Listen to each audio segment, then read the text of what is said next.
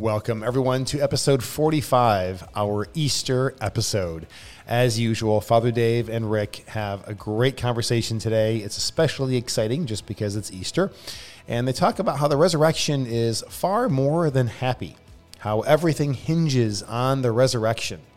And of course, they describe this in a way that only Father Dave and Rick can describe.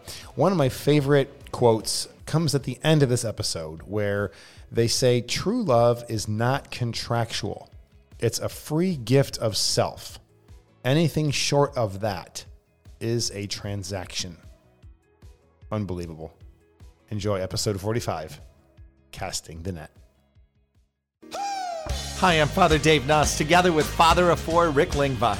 Welcome to Casting the Net. We are in search for catching the faith.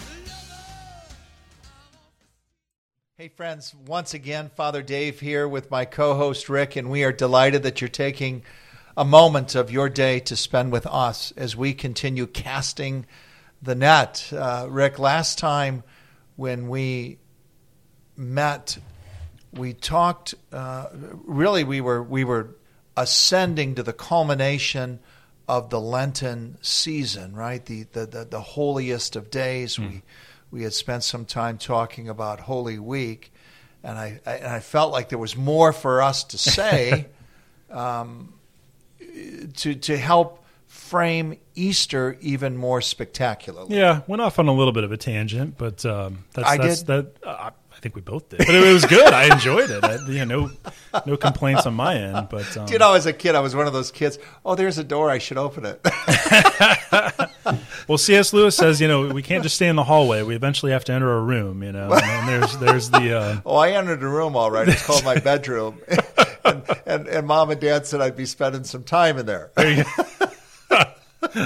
no, but uh, here we are. He, he's risen, right? Amen. Yeah. Hallelujah. Hallelujah. It feels so good to say that. It does. It does. We're we're uh, we're on the other side of Lent, and yeah. it feels good. But um, I think it's such a great feast, the feast of Easter, and I think mm. um, I think we we tend to. Uh, to, to think too small when we when we conceive of the resurrection. Mm. I, I think we fall into a habit of thinking of it as just um, a happy ending for the for the otherwise tragic story of Jesus. Yeah, and then the credits roll. And the credit, and I mean, and it is a happy ending, but not just. Yeah, it's know? far more than happy. Yeah, um, I, you know, we, we we tend to think of the res. It's uh, you know Easter that that that gives us hope that there's life after death. So relax. Yeah, I mean it does, but not just. Yes, you know, yes. Um, there's so much more going on in this uh, in this feast and in the story of the resurrection, as it's presented by the evangelists um, that's worth exploring for us to really grasp to the uh, grasp the significance of it. Absolutely, and it is everything hinges on the resurrection. Maybe I want to start there. Hmm. Everything, and Saint Paul says as much, right? Yeah. If Christ doesn't, if he hasn't risen from the dead, then this is all a sham. It's yeah. all a hoax. It's all in vain. Yeah. And if he has, if he has, every single thing is changed. Mm-hmm. Mm-hmm. It's a new creation. It's the inauguration of of a new creation, the advent of a new creation. Mm-hmm. Um, that's, I mean, that's that's one of the reasons why we refer to Christ as the second Adam or the mm-hmm. new Adam because he's he has remade the world and especially ourselves um, in grace. Yes, like there, there's no going back to the old uh, the old broken creation that uh, that Christ um, was crucified by or crucified for. That's right. Yeah, that's right. In fact, the Johannine uh, account of the resurrection, um, as it begins in the 20th chapter of John's Gospel, I think it spectacularly sets sets forth the proclamation of a new creation. Mm-hmm. The way that John uses formulation of words perfectly echoes Genesis chapter one. Mm-hmm. That in the beginning, the first day of the week, day one. Mm. Day one is literally the Greek composition there. We'd say the first day of the week a little more poetically, I suppose. but to the first century Jew, that connection of proclaiming Christ's resurrection in that way is directly connected to Genesis. Yeah. And the implication, exactly what you said. This is a new creation. Mm-hmm. That God is creating anew in, uh, in, in an unimaginable way with a power that absolutely renders asunder all threats. That's right. That's right. And I think you know, just to say a word, uh, another word about uh, the the idea of a new creation. Um, to the authors of the Bible and, and to the audience of, the, of the, the, the, scriptures, you know, the, the like you said, the, the, the Jews and the first Christians, um, heaven and earth weren't like oil and water the, the way we tend to think mm. of them. They, they, they weren't like diametrically mm. opposed to one another. They were actually two halves of a mm. single created universe. Mm-hmm. You know, um, they they they there was interplay. There was there was an interconnection.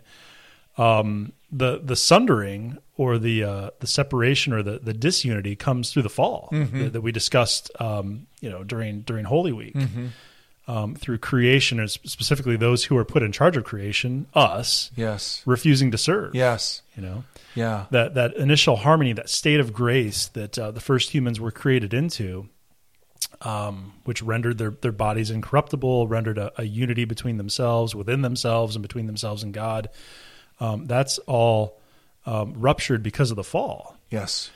Um, Listeners maybe aren't fully aware of that, that God made us to be immortal. Yeah. By, by grace, yeah. By I mean, grace. Naturally, that doesn't happen. Like our bodies aren't naturally yes. immortal, but uh, in a state of grace. yes. Are. And that death in the Genesis account is a consequence of sin. Yeah. And it's like it's it's one of the I mean it doesn't get more practical than that, right? Because death is the great equalizer. Mm-hmm. Like it's it's it's looming there mm-hmm. for all of us mm-hmm. at some point. Um, we try really really hard to evade it in oh, life. I mean, you think of all of the uh, all of the fountain of youth that are out there. Yeah you know, metaphorically speaking. Industry after industry yeah, after industry, industry trying to convince us if we just yeah, we can buy their products or do their techniques, lives, yeah. extend our lives. Yeah. We're, we're trying to, to dodge something that eventually is going to come for all of us. Yeah. Interestingly enough, nothing about quality of life in some of these initiatives. That's right. Only about quantity. Yeah. Just, just, just making it longer. Right. Right.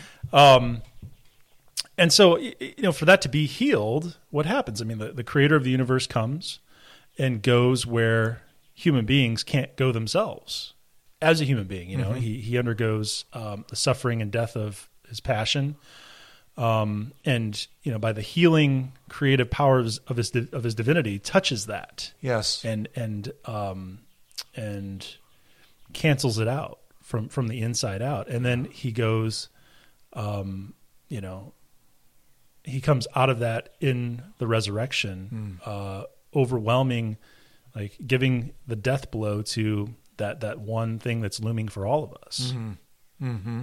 Right. And then you know, and creation uh, you know, becomes what it was always intended to be. you know, through that. Mm-hmm. Like I, I think we, we don't know. This is counterfactual, but mm-hmm. uh, you know, it sometimes wonder what, what what would Adam be? What what would Adam and Eve have become if there had been no sin? Mm. And you know, a, a good friend of mine. I'm, I'm, proud to call him a friend. He was actually a professor in grad school, and uh, you know my my dissertation, my thesis advisor. That's that's how I first came to know him. Hmm. Um, speculated that his his their bodies probably would have continued to grow in holiness and glory, so they would eventually be, come to look like Christ's body is now. Hmm. Um, the glorified body. Yeah, glorified bodies. Uh, of course, sin gets in the way of that, but that avenue is once again open for us because of Christ's resurrection. Hmm you know the, the the, the, inauguration of a kingdom the mm-hmm. kingdom of god opens up that avenue for mm-hmm. us mm-hmm. when when we speak about kingdom of god what drill down a little bit deeper about what that is what that means how yeah. i how i how we experience that yeah i suppose the first place to turn is uh, to the gospels themselves the accounts themselves um, like when the disciples first encounter the risen lord it's really interesting to look at the the words, the language that's used. Like it's just it's a gentle, loving power that mm the disciples encounter. I mean, what what what are Christ's I don't know about every time he encounters a disciple, but mm-hmm. but frequently it's it's you know don't be afraid. Yeah. You know, fear not.